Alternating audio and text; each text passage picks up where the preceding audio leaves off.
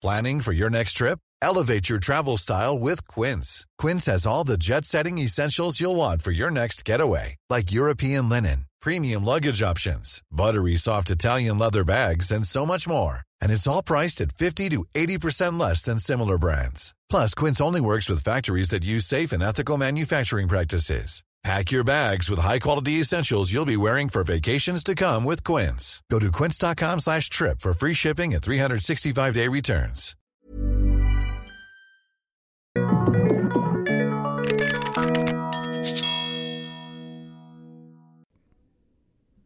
Bienvenidos a este nuevo episodio de Emprepedia Podcast, tu podcast de confianza donde siempre recibirás información del mundo de los negocios de una manera digerible, de una manera muy sana, con manzanitas es el lema. Y el día de hoy, de regreso a nuestras labores cotidianas después de una semana de vacaciones. Yo no, yo sí trabajé, yo me fui a Veracruz a entrevistar gente mientras eh, Cristian aquí disfrutó y se fue a Isla de Padre y no sé qué tanta cosa. Entonces se la, se la pasó muy, muy, muy bien. Lo tenemos de regreso a Cristian Reich. Hola Francisco Orozco y a la audiencia, muchas gracias por escucharnos nuevamente. Pues eh, retomando muchos de los temas, eh, hoy traemos un, un, tema muy interesante que es el tema de valor de marca o la percepción que se tiene de marca. Y, y fíjate que, que eh, ahorita, previo a, a, cuando estábamos ahorita platicando a, a, de lo que iba a tratar todo este podcast, es el tema de valor de capitalización, ¿no? Porque siempre está esta temática entre financieros, contadores versus mercadólogos, publicistas, de que es lo mismo el valor de marca que el valor de empresa incluso. O, o, o de mercado, el, market, de mercado, el, el market, cap, cap, en inglés, ¿no? En inglés, que, que, son cosas diferentes. Financieramente es muy diferente el valor de empresa al market cap. ¿Qué es el market cap o valor de capitalización? Es una fórmula muy sencilla que es el valor de acciones eh, el, la, perdón, la cantidad de acciones que cotizan en una bolsa de cierta empresa, de cierta emisora, por el precio de la acción actual que tiene eh, esa compañía, ¿no? Entonces, eh, eso da como que un, un, un, una cifra que te llega a dar una percepción de lo que podría valer la, la marca, o perdón, la, la, compañía, la empresa, porque aún así falta para que sea el valor de empresa, pues agregarle el tema de las deudas, el tema de los, de los pasivos. ¿no? Sí. Paco, eh, yo te quiero hacer una pregunta eh, antes de que continúes.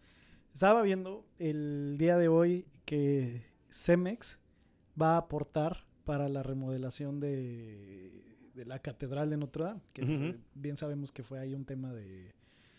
¿Qué pasó del, justamente ahorita en Semana Santa? Del incendio, ¿no? Para Ajá. que vean que este podcast sí es actual. Sí es actual. este... Y la gente estaba ahí comentando de que, oigan, qué poca, ¿por qué no ayudan en México? Y se van a Francia. Y alguien comenta por ahí. Pues es que es una emple es un, es, Cemex es una, una empresa eh, privada uh -huh. y puede hacer con su dinero lo que quiera. Y alguien más abajo comenta, de hecho, Cemex no es una empresa privada, es una empresa pública. Entonces, para poner un poco de contexto del market cap y demás, Platícanos qué es la diferencia de una empresa privada, qué es una empresa pública, cómo es que se genera este valor de la acción en las empresas que son públicas, eh, a lo mejor para partir desde ceros y Va, con manzanitas. Me late, me late, mucho la idea. Va, va, a salir mi, mi laugh que tengo en mi corazoncito. Así es. Eh, como bien sabemos, existe este mercado bursátil que, que está donde se involucran las famosas bolsas de valores. Exacto. ¿no? En estas bolsas de valores, las empresas entran para recaudar fondos. Eh, en una fórmula, eh, yo digo que es la fórmula de la vida, la vida de la, la, empresa, que es activo es igual a pasivo más capital contable, uh -huh. es para que exista eh, la propiedad de la empresa, la cuenta bancaria en la empresa, los inventarios de la empresa, que son activos, ¿no? Necesita financiarse de dos maneras. Necesita financiarse con deuda, que son los pasivos, y necesita financiarse con capital contable, que es el dinero aportado por los accionistas o el mismo dinero generado por la compañía. ¿no? O sea, por ejemplo, en, en, en, palabras de emprendedor, que tengo un proyecto y ese proyecto pues necesita evidentemente dinero para que funcione, para que pase de una idea a ser material. Y entonces ahí es cuando empieza empiezas a explorar las diferentes formas de financiamiento, de financiamiento. que puede tener tu empresa Y una es, por ejemplo, poniéndolo en palabras más, más terrenales, puedes ir a pedir un préstamo al banco. Al banco. que de inicio no te lo van a prestar porque no, BBVA, no te conocen. Pero las condiciones son... Paco, tú eres mi cuate, yo tengo una idea y quiero que me prestes una lana. Entonces tú me la prestas y esa lana yo la uso para fondear mi negocio. Entonces esa lana que entra dentro de mi negocio, prestada por Paco, ese sería un pasivo, ¿es correcto? Exactamente, es un préstamo, es una deuda. Es una deuda. Y ahí, me vaya bien o me vaya mal, yo tengo el compromiso de pagarte. ¿De pagar? Exactamente. deuda. Ahora, el otro esquema es Paco dice, ¿sabes qué? No tienes lana, pero confío en ti, confío en tu proyecto, me gusta el proyecto, vamos a ser Voy socios. a entrarle, voy a vamos a ser socio. socios. Exactamente. Un socio capitalista, ¿no? Y entonces ahí lo que pasa es que Paco pone el dinero, ¿no?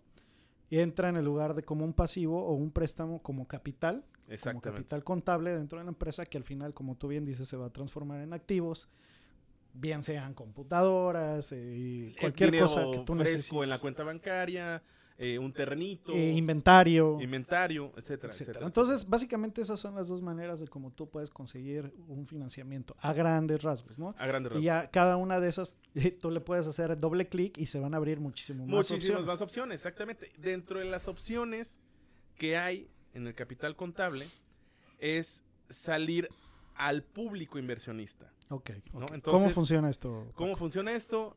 Eh, uno eh, pues va a una, una institución de bolsa de valores, ¿no? En México actualmente ya tenemos dos bolsas de valores.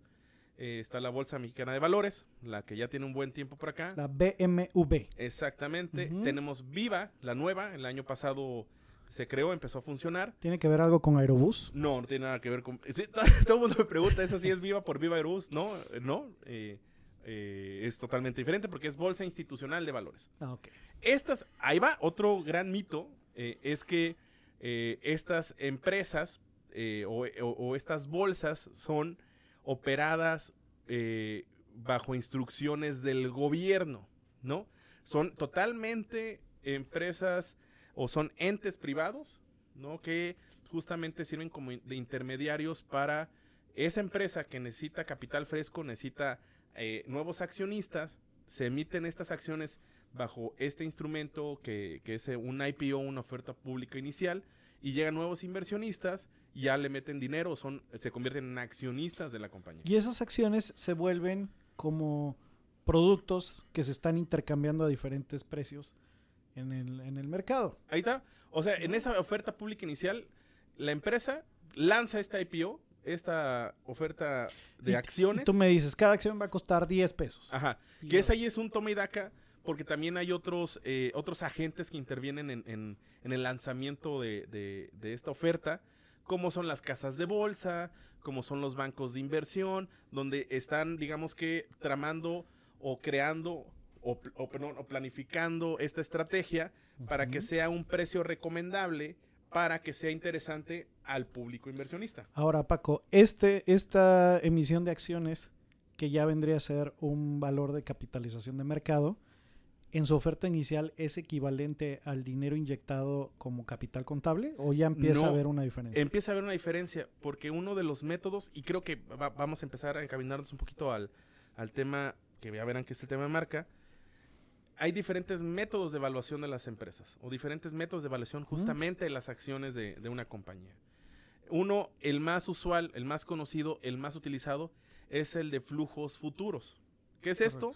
Entre los pronósticos, proyecciones que tienes acerca de una compañía, proyectas, pronosticas cuáles serían eh, las ventas, cuáles serían los gastos, eh, y cuáles serían las utilidades y cuál sería ese cash, ese flujo eh, neto en el futuro, lo traes al presente, al día de hoy, con una tasa de descuento, que no voy a entrar mucho a profundidad, y te dice actualmente cuál sería el precio de esa acción. Es una metodología así muy, muy, muy, muy a grandes rasgos de, de cómo se consigue o cómo la empresa, eh, en, eh, eh, con todo lo que ha planeado, si se cumple o no se cumple su pronóstico de ventas, su pronóstico de gastos, pronósticos de utilidades, cómo estaría valuada esa acción. Bueno, Paco, y para que esa, digo, esa es una fórmula, los flujos futuros traídos a valor presente, la verdad es que cuando una empresa sale a público, eh, muchas de las veces es especulación, porque no, no tienes a lo mejor la historia completa o al final del día es un pronóstico. De lo Es que un pronóstico, la- ¿no? Y entra mucho el tema de el- entra mucho el tema de percepción, Exacto. mucho del intangible, que uniendo este tema, ahora sí, eh, eh, la empresa puede tener o se empie- o se recalcula o se reconfigura ese precio de la acción con los resultados que la compañía entrega trimestralmente a, la- a las autoridades de la bolsa, por eso dice que es empresa pública Claro. porque tiene el compromiso de, de- de informar a su público inversionista. No es que sea pública, pública del gobierno, Exacto. le, pertenece a los que son accionistas, Exacto. ¿sí? No es pública de federal acá. Es Citatir. de, es de este Pemex, ¿no? Ajá, que le no, no. pertenece a la Es- federación. Exactamente, es pública porque es, es- le interesa al público inversionista. Bueno, y entonces, la información es pública. entonces, redondeando un poco, algunas diferencias entre la empresa pública y la empresa privada, ¿no?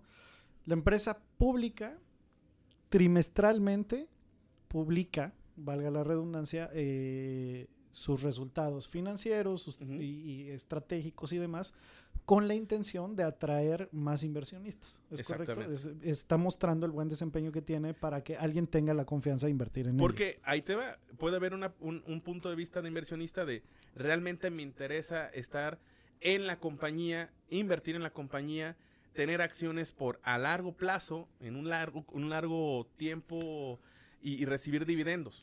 Ahora, otra de las diferencias que es muy importante es que una empresa pública requiere muchísimo, re- muchísimo más eh, estructura ¿no? Ah, que, una, que, una, que una privada porque toda esta información tiene que estar auditada, tiene que estar regulada, tiene, y por lo tanto tienes que entrar dentro de ciertos protocolos que no necesariamente la empresa privada requiere. Exactamente, porque hay un tema también de, de requisitos eh, que debes de cumplir ante eh, la Bolsa Mexicana de Valores o ante Viva, que es tener una estructura de, eh, gobierno corporativo, eh, hay un mínimo de acciones o títulos que debes de emitir, que debe representar al menos el 15% de tu capital. Entonces hay una serie de pasos que a veces no es, en no es tan atractivo, en el caso de México no es tan atractivo, porque el 90% de las empresas en México son de carácter familiar. Correcto. Entonces, al momento de que tú sales a cotizar, que te vuelves pública ante un público externo. ¿no? No es que pierdas el control, pero hay nuevos integrantes, hay nuevos inversionistas. Nuevos tomadores de decisiones. nuevas también. tomadas de decisión. Entonces, eh, en un país tan, tan, tan familiar, que ya el poder no esté en la familia, pues eh, tiende a causar ruido y por eso no, no, no, no muchas empresas en México cotizan en las bolsas. Correcto. Oye, Paco, ese es ese tema es súper interesante. El de las empresas familiares, a lo mejor lo, lo podremos platicar. Tiempo después, En un podcast en- específico. Y en otro ranking, porque probablemente podamos ser sobre empresas familiares. Sí, pero yo te quiero preguntar. El, el, el tema a lo mejor de, de la gente que nos escucha enfocada en sus empresas, pues a lo mejor le sirve muy bien como de carácter de cultura general. todo esto general. que estamos platicando, porque a lo mejor va a haber un IPO inalcanzable o no alcanzable en, lo- en el futuro próximo. Pero también hay un público que he escuchado que es como muy de emprendimiento y muy de tecnología y tal. Y yo te quiero preguntar qué sucede, porque es algo que más o menos eh, suele suceder o, me suelen preguntar eh, algunos alumnos que están en temas de emprendimiento. Por ejemplo, lo que vemos en Shark Tank, ¿no? Que alguien dice, tú tienes eh, una, una empresa casi casi en fase de idea y alguien ve potencial y te dice, oye, te doy 100 mil pesos por el 10%. Entonces, en Shark Tank te dicen, en automático esta persona está evaluando tu empresa en un millón de pesos. Exactamente. ¿No? Porque si ellos están interpretando que el 10% vale 100 mil pesos, pues eso multiplicado por 10 es un millón de pesos, ¿no? Entonces, ¿qué sucede ahí? Porque ahí ese, ese, esa- ese millón de pesos yo no lo tengo a lo mejor como capital contable dentro de mi empresa, pero sí se está teniendo como a lo mejor una especie de, de- de- de market cap sin que tú salgas como empresa externa, porque alguien está percibiendo que tu empresa eso vale. Ahí va, justamente, aquí entra el tema de la marca, de la percepción, de lo intangible. Eh, en, en- este valor bursátil, este valor de capitalización que tienen las compañías, el año pasado, 2018, el top 5 marcó que estaba Apple, que llegó a costar un trillón de pesos. O, o- en términos gringos, un billón de dólares. Estás como Peña Nieto. no, no, pero eh, eh, para que vean las dos caras, ¿no? Que son diferentes, el trillón en pesos y el billón en... Un, un- un billón, porque sí, sí existe diferencia Sí, sí, lingüística. sí, sí. O sea, un billion dólar no es igual a un, un billón de pesos. el billón de pesos. Un, bi- un billion dólar son mil millones. ¿correcto? Y un billón de pesos son 100 mil millones. ¿no? Exacto. O sea, son dos, o- dos ceros más o tres Dos- ceros más. Tres ¿no? ceros más, tres ceros más. Pero bueno, Entonces, eh, eh, estas, em- estas empresas eh, que cerraron más o menos en eh, el 1, 2, 3, 4, 5, al 5, Apple, Amazon, Google, que es Alphabet, el, el- ticker, la empresa emisora es Alphabet, no es Google, eh, Microsoft y Facebook. Que desde ahí ya suena algo fascinante porque en este top 5 no, no figuran las empresas tradicionales que echan humo y que tienen inventarios y eh, todo el arma- Fierros. a fierros y to- todo el armatoste que eran de los años 50, Son 60. las cinco de market de mayor market cap del mundo son de tecnología. son de ¿correcto? tecnología. Que, que estás hablando que van de 926 eh, billones de dólares a 541 billones de Y dólares. te digo que es lo más impactante que yo alguna vez había sacado. La edad promedio de estas empresas tienen 36 años en Ahí va. promedio. Y esto es interesante. Con otro dato, hoy andamos muy estatistas, ¿no? Es muy- Así, muy estadística la cosa. Eh, por ahí se menciona que, que el promedio antes de edad de empresas que se crearon en 1950 era de 95 años, ¿no? Que era lo que iban a- a- a Ujú. durar. A vivir. a vivir. Y, y de empresas que surgen en 2015, se dicen que eh, tienen una edad promedio o que van a morir en 15 años. Para Wow. que vean también cómo, cómo va cambiando la cosa. Porque también por ahí, si no falla eh, el nombre de esta persona, John Chambers, que era el CEO de Cisco, de esta empresa de, de- de comunicación, eh, menciona que en 10 años el 40 de las empresas, el 40% de las empresas habrá ya eh, fallecido, habrá desaparecido ante el constante cambio tecnológico, eh, tema de marca, to- todos estos intangibles Correcto. tienen un peso muy, muy importante. Mira, me acuerdo cuando, cuando estás estudiando tema de, de, de estrategia, las cosas eh, o las cuestiones macro que debes de tomar en consideración para generar, pues para estar preparado, Estar ¿no? preparado, los cambios. Y hay, y hay un modelito que le llamaban Pestle o Pestel, ¿no? Que son variables que influyen directamente en los precios de las, de las acciones de las, de las empresas, ¿no? Y el Pestle o el Pestel lo que quiere decir es político. Si hay una cuestión política, eh, hay mala percepción, por ejemplo, de los mercados y pum, quitan, sacan capitales y se mueve el, se mueve el tema de la bolsa, ¿no? El otro es económico. Oye, pues aparentemente está habiendo una crisis económica o está habiendo algún tema eh, importante que está eh, aumentando la economía de cierto lugar o tal. Eso va a influir en el precio de las acciones, seguramente. Económico, bueno, político, económico, social. Sucede que está habiendo una, una tendencia de cambios culturales en la que la gente ya no quiere tomar refresco, por ejemplo, ¿no? Y se viene muy fuerte y pum, eso pega en la acción de Coca-Cola. Coca-Cola, Sí, aquí Ori está tomando su coca. Coca Light, que Este- nos va a patrocinar, espero, algún día. Esperemos. Este, social, luego está lo tecnológico, ¿no? Eh, el caso clásico que hemos escuchado cientos de veces de cómo Kodak murió por no subirse a lo tecnológico, cómo Blockbuster murió ante Netflix, etcétera, etcétera. Que va muy pegado también de lo cultural, ¿no? Sí, sí. El, el consumo tecnológico, a lo mejor tú sacas alguna innovación o algún producto que Y hay un cambio también en los hábitos. Exacto, ¿no? La otra cosa es una cuestión legal, tecnológico legal, y, y legal es, pues, por ejemplo, lo que pasó en la reforma energética, ¿no? Y hay una empresa que le da eh, este soporte a Pemex, que es Halliburton, y ahorita como hay una reforma energética, eh, los precios de las acciones de Halliburton, no sé ni siquiera si es público o no, pero para poner el ejemplo, pues van a estar fluctuando por cómo están siendo las políticas. Y por último, el tema ecológico, ¿no? que, que también puede llegar a algún tema de regulación o algo que haga que suba o baja el precio de una acción. ¿Estoy correcto? En lo correcto. Y bueno, esos son los factores externos. Obviamente hay factores internos dentro de la empresa. Por ejemplo, cuando hay un cambio de CEO o cuando hay cambios de ejecutivos, pues depende cómo perciba el, el mercado eso, pues va a subir o va, va a bajar. Vaya, es multifactorial, ¿no? Aquí yo creo que para terminar de, de- de redondear el tema del de market cap y empezar a hablar de brand, eh, value o, o valor de marca, es que lo que tú tienes como activos o lo que tú tienes en tus libros eh, contables Es no, muy- es, no no, es no es igual o es muy diferente Es muy diferente. al valor del mercado porque hay otra vez Ahí eh, te va. mucha especulación, hay mucha eh, este, muchos factores que hacen que se genere un mercado de compra y venta de estas acciones buscando tener una utilidad, ¿no? Ahí te va. Justamente de, de estos 900 billones que, que cuesta Apple actualmente. Si lo comparamos con su valor contable, este representa el 17%. Ese es un número bien interesante. ¿no? Y, y- y- y notas esta diferencia entre valor contable y el valor de mercado de este market cap y, y las diferencias eh, entre ese valor contable y el, y el market cap ronda de los 17 hasta los 30%. Entonces, oye, ¿por qué hay una percepción muy diferente de 70%? ¿Por qué el mercado dice que la empresa cuesta 70% más que lo que los libros, que eh, la información financiera dice?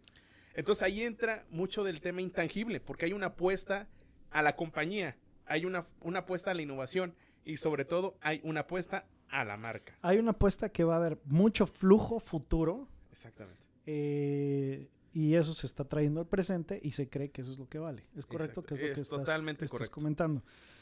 Y es lo Ahí que- es, donde, ahí, es, ahí es donde entra justamente el tema de marca. Perfecto. Bueno, déjame explicar un poco qué es el, el valor de marca, ¿no? El valor de marca, te lo pongo en este ejemplo. Tú, a ti te gusta la Coca-Cola. El producto de la Coca-Cola, digamos, el, el, eh, la categoría de producto en la, que cae, en la que cae es refresco de cola. ¿Vamos bien? Vamos bien. Y tú llegas a una tienda y en el refrigerador ves Coca-Cola, y luego ves Pepsi Cola, y luego ves Big Cola, por ejemplo.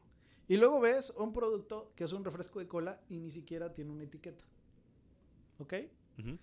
Y en ese orden, la Coca-Cola cuesta 10, la, la Pepsi cuesta 7, el Big Cola cuesta 5 y la marca de, o el genérico de refresco de cola cuesta 3. ¿Correcto? Tú vas a escoger Coca-Cola porque eres fan de la Coca-Cola, supongo.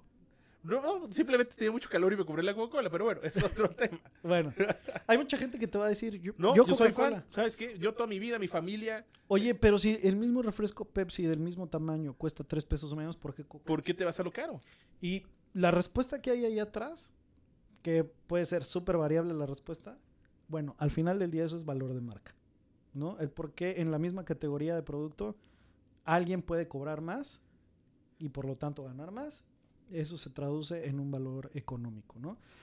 En, otra vez, en los valores de contables, en los activos, hay una parte intangible, ¿no? Que hay patentes y hay no sé qué. Ahí entran marcas. Exactamente. Porque, porque contablemente sí se reconoce que, que- que la marca. No, pues es, justamente esa diferencia, tiene- por valor. qué existe esa diferencia entre ese valor mercado y ese valor contable. Exacto. Y recordemos que la marca, ahí el trabajo de la marca va a ser eh, mucho por temas de asociación de cosas positivas a- al producto que tú tienes con esa marca en particular, ¿no?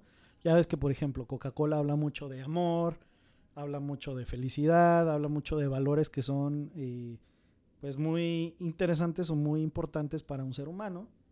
Entonces, pues empiezas a asociar que el refresco va más allá. Acuérdate lo que platicamos en alguna vez, la frase matona de un podcast, ¿no? Que fue, el producto se hace en la fábrica, pero el- la marca se hace en la mente y en el corazón de El los corazón, exacto. Entonces, eso es mucha comunicación. Y, eso, y esa comunicación, pues parece ser que sí paga y paga bien. Porque es parte de ese gap del, del 70% que le está dando un market cap importante a, al- a la diferencia de lo que hay en libros y de lo que la gente percibe. ¿Cómo, cómo era esta frase de, de- de los Kotler o de Kotler en general de Ah, se, bueno. se marca, no mercancía? Si, si tú no eres una marca, entonces eres una mercancía. mercancía. ¿no? Y el tema de la marca es que normalmente se puede cobrar más. Que es otra vez esa comparativa, oye, ¿por qué está tan caro y aún así lo compro versus algo que me va a dar la misma satisfacción? Sabe casi igual o sabe igual y, y no la escojo. Exacto. Exacto. ¿no? Y muchas veces queremos justificar que el- las diferencias son, son físicas, ¿no? Es porque sabe diferente, porque no sé qué, porque no sé cuál. Y hay muchos estudios que te dicen que no es cierto. platicando un poco, por ejemplo, de, Rolex, ¿no? La marca súper prestigiosa de relojes. Hacen en, una universidad un, un experimento en donde ponen relojes Rolex y gente que es fan de los relojes y les empieza a preguntar que por qué les gustan los relojes y te empiezan a decir puras características físicas, ¿no? De que pues el metal es muy bueno, la maquinaria es increíble, es maquinaria automática, suiza, el, el vidrio es este es, es cristal zafiro, tal, o sea, una serie de, de cosas muy este físicas del Físicas, producto, ajá, el ¿no? producto. que se hacen en la fábrica. Y entonces el reloj a lo mejor cuesta 8 mil dólares, ¿no? Y al final de que preguntan todo eso, les dice el, el- el- el experimento, oye, te vendo este reloj, es Rolex, cuesta 8 mil, te voy a vender igualito, nada más que no va a decir Rolex en ningún lugar y va a costar mil dólares. Y 100% de la gente dijo, no, No, no lo quiero.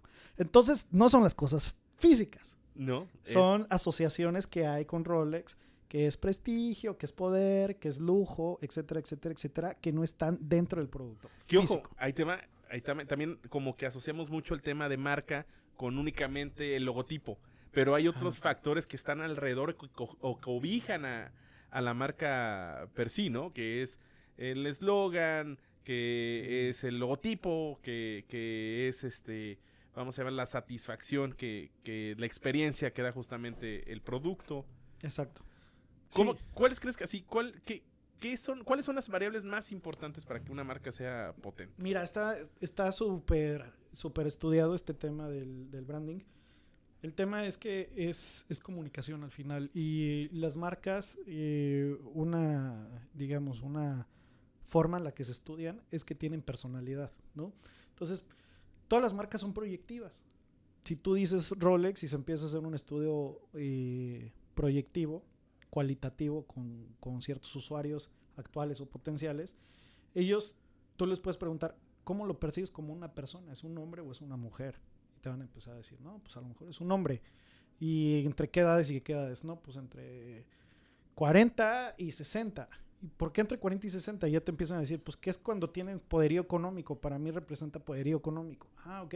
Es una personalidad. Es, es una, una, una marca tiene una personalidad. Y el tema es que en comunicación hay un tema que es súper duro, que es eh, las cosas comunican quieras o no. O sea, hay cosas que si tú no cuidas, comunican. Y si las cuidas, pues también comunican. Entonces, aquí la- lo, lo- lo interesante es que se cuide esa comunicación porque quieras o no, Ujú. a- algo se va a percibir de ella, ¿no?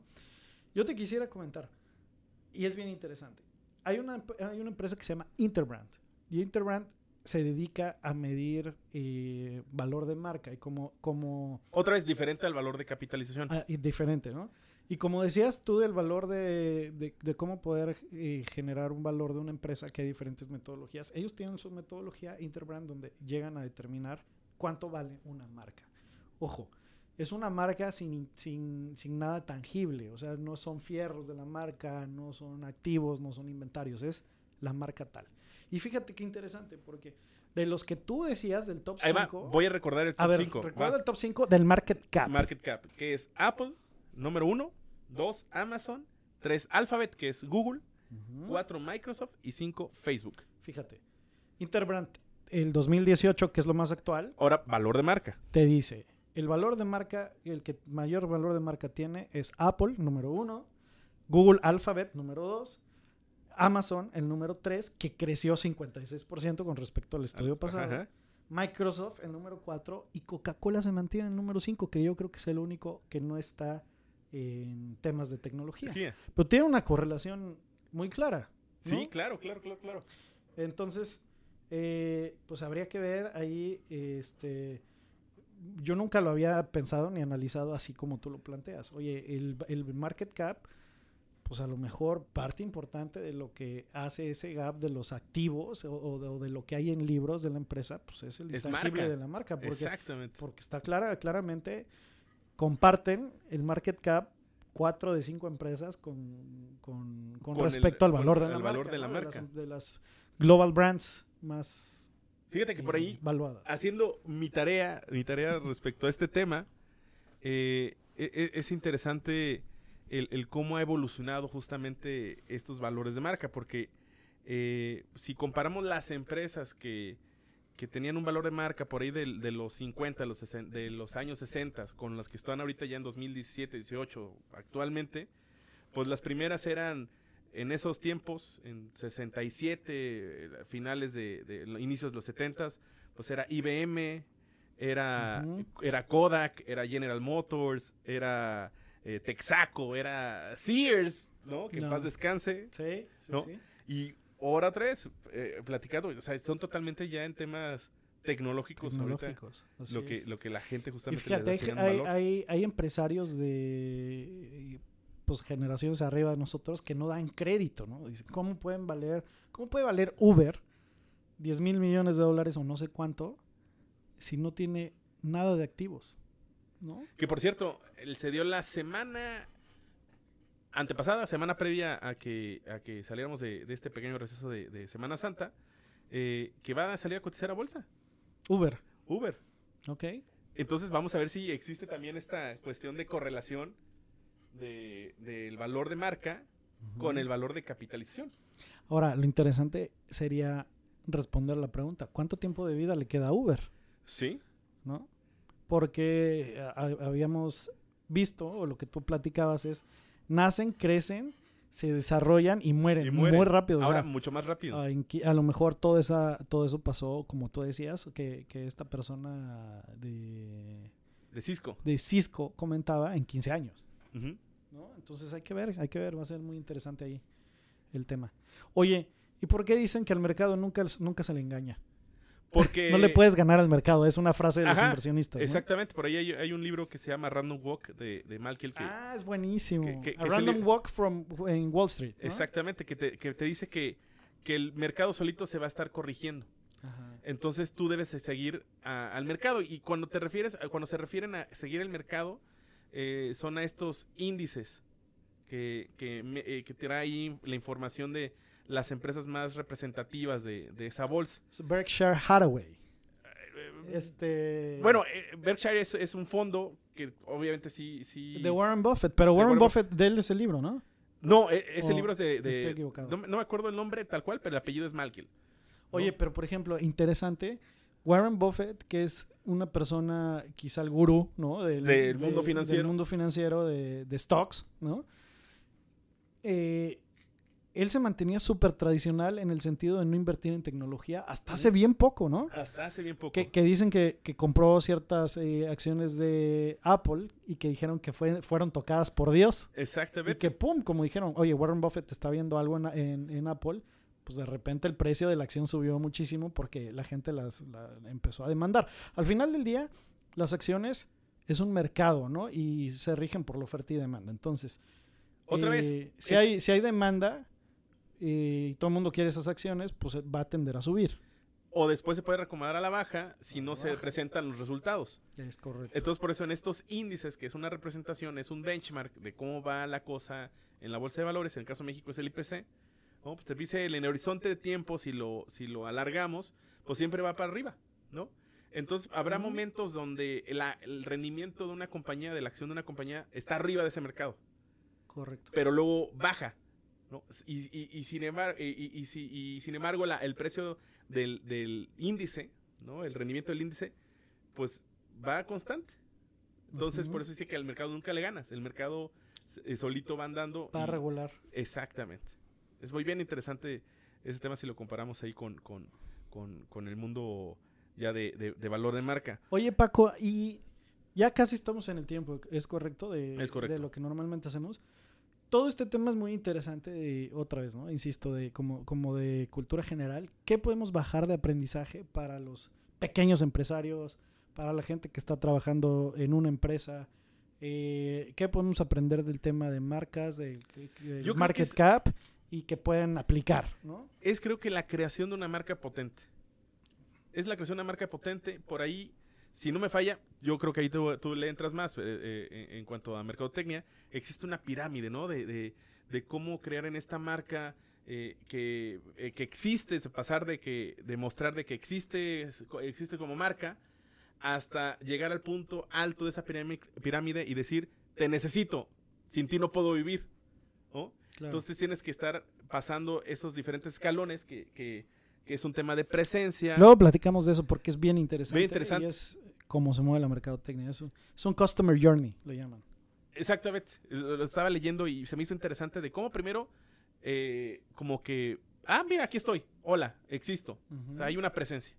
Y llegar a un punto alto de entender de que sin ti no puedo vivir. Si quieres, platicamos de eso el siguiente podcast porque Va, ese es bien, bien, bien interesante para, para los empresarios también, ¿no? Me late. Y, y- y fíjate que eh, antes de cerrar, me gustaría contar. Hoy, tuve la, por- la- la oportunidad de visitar con mis alumnos eh, eh, cervecería Cuauhtémoc Moctezuma, ahora en de Heineken. Y hubo dos momentos de marca muy, muy. yo desconocía e- es- estos eventos históricos porque fueron eventos históricos. Estamos hablando que, tienen cervezas que datan de inicios de 1900 finales de 1800. Es una empresa viejísima en tiempo, eh, eh, desde que era tal cual Grupo Visa y luego fue FEMSA, luego vendió la cervecería a, a Heineken a nivel internacional. Y había que, bueno, que ahorita eh, el primer ejemplo de cómo puede mutar la marca o la, importan- la importancia de una marca ante el consumidor lo data de, un, tenían una cerveza que se llama cerveza Cuauhtémoc. ¿no? Salía obviamente el último eh, Tlatuani, Cuauhtémoc, ¿no? Emperador azteca. Y se, la, la cerveza se llamaba cerveza Cuauhtémoc. Pero el cliente, el consumidor, pues no le decía así a su marca. No le decía Cantinero, sírvame una de la esa de la del indio. de la del indio. Entonces, ¿cómo se transformó la marca de ser la marca, el nombre de, de la marca, de ser cerveza Cuauhtémoc a pasar a cerveza indio? Entonces, ¿cómo el propio consumidor también va moviendo? O sea, obviamente tiene una lógica. El, el consumidor da esos, e- e- esa importancia a la marca para, para también que mute, que vaya transformándose. Déjame hacer un, un paréntesis aquí porque ese es un aprendizaje buenísimo antes de que cuentes la historia del siglo XX. No, espérate, que también esto, en estos tiempos, cabe señalar que esto sería políticamente incorrecto. Claro, ¿no? No, la, no la sé. del indio. Eh, Sí, no, no, sería. Pero algo- sabes que es muy de la cultura mexicana, ¿no? Claro. O sea, es, es muy... eh, encaja, encaja perfecto. Mira, el paréntesis que quería hacer ahí es que, por ejemplo, ahí el que tiene el insight de eso es el cantinero. Sí, totalmente. O sea, esa, eso, eso es algo que hacía Sam Walton, ¿no? Sam Walton, el fundador de Walmart, ¿no? El primeritito fundador. Él lo que hacía era, iba a sus tiendas a acomodar la mercancía, a ver a la gente, a ver a los clientes, a escuchar qué estaban diciendo. Y con eso tomaba un montón de decisiones. O sea, no se quedaba en el Olimpo. Y yo creo que ese es un aprendizaje bien interesante. O sea, ahí el cantinero se da cuenta, oye, ¿cómo, cómo le llaman a esta cerveza? La del indio. Ah, pues tomamos una decisión de aquí.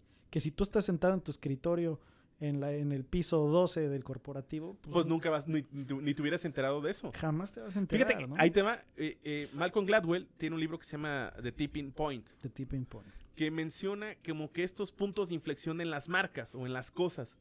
Y, y- y nombra ejemplos muy, muy puntuales de que hay tres elementos ¿no? que, que hacen que eh, haya este rebote o, o- o esta subida repentina o exponencial de, de- de una marca. Y es justamente entender el contexto de lo que ocurre justamente de tu producto. Claro, claro. Que, que hay una persona que tenga ese conocimiento y luego otra persona que la sepa exponer hacia, hacia el público. Ahora, Paco, todas las marcas poderosas tienen una historia. Esta es una Sí, historia. es una historia. Y la que platicó José Ramón y Alberto de Madison, Madison, es una historia, ¿no? Saludos, muchachos de Madison. Y, por ejemplo, Kinders tiene una historia de por qué se llama Kinders, ¿no? Este, y, y- y las marcas que son poderosas tienen una historia. Entonces, esa es otra invitación y aprendizaje. ¿Cuál es la historia de tu marca? De- y si no la tiene, es el momento de, crearla. de hacerla, ¿no? Y Exactamente. porque si no, este, pierde mucho punch. Oye, platica la segunda historia. La segunda historia de cervecería es que tenía, eh, esta empresa tenía una cerveza que se llamaba Cerveza Siglo XX. Ujú. Pero tal cual, ya sabes, México mágico, pues no entendía que la cerveza se llamaba Siglo XX. Entonces la gente decía, oye, dame una cerveza de las 2X. Cantinero, una de esas de las de 2X. 2X. ¿no? Entonces se queda la marca de la cerveza como 2X. La frase matona es, no es lo mismo ser borracho que ser cantinero. Ahí está, perfecto. Uno es el embajador de marca y el otro es el cliente, ¿no? Así es. Increíble. Pues bueno, ¿Alguna última aportación, estimado Cristian? Pues nada, yo creo que fue interesante esta plática. En- ya estamos en los tiempos que buscamos que este podcast dure. Eh, nos han dado un chorro de, retroalimentación, Retroalimentación. muy buena, muy padre. Síguenos diciendo qué opinan de estos. Ustedes ya tienen una marca, no tienen una marca. Eh, pues no sé, de cerca del podcast en qué podemos mejorar. eh, de qué temas les gustaría que platicáramos. Platicáramos. Pues nada, un saludo a todos los que nos están escuchando. Y, y- y, pues por mi parte, en este podcast creo que es todo, Paco. ¿Tú qué onda? Pues listos. Eh, otra vez, eh, bienvenidos. Escuchen este podcast mientras hagan, hacen tu tarea, mientras manejan vía iTunes o vía Spotify. Eh, si nos quieren ver nuestras hermosas caras, pues eh, por YouTube. Y recuerden que somos multiplataformas, ya estamos en todo. No sé si existiera otra plataforma, seguramente ahí también estuviéramos, estaríamos. Y eh, yo me despido. Este fue otro episodio más de este Emprepedia Podcast este, este, este proyecto de Emprepedia donde todo lo explicamos con manzanitas. Ahora sí, nos vemos a la siguiente, nos vemos la siguiente semana. Adiós. Adiós.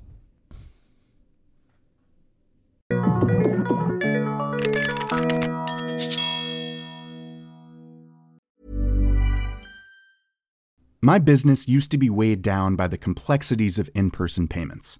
Then, Tap to Pay on iPhone and Stripe came along and changed everything. With Tap to Pay on iPhone and Stripe, I streamlined my payment process effortlessly. Now I can accept in person, contactless payments right from my iPhone. No extra hardware required. What's truly remarkable is how I can cater to all of my customers' payment preferences. Whether they're using cards, Apple Pay, or other digital wallets, Tap to Pay on iPhone and Stripe ensure a smooth checkout experience every time. And it's not just me. Stripe helps businesses of all sizes, from local markets to global retailers, scale quickly and stay agile. To learn how Tap to Pay on iPhone and Stripe can help grow your revenue and reach, visit stripe.com/tapiphone.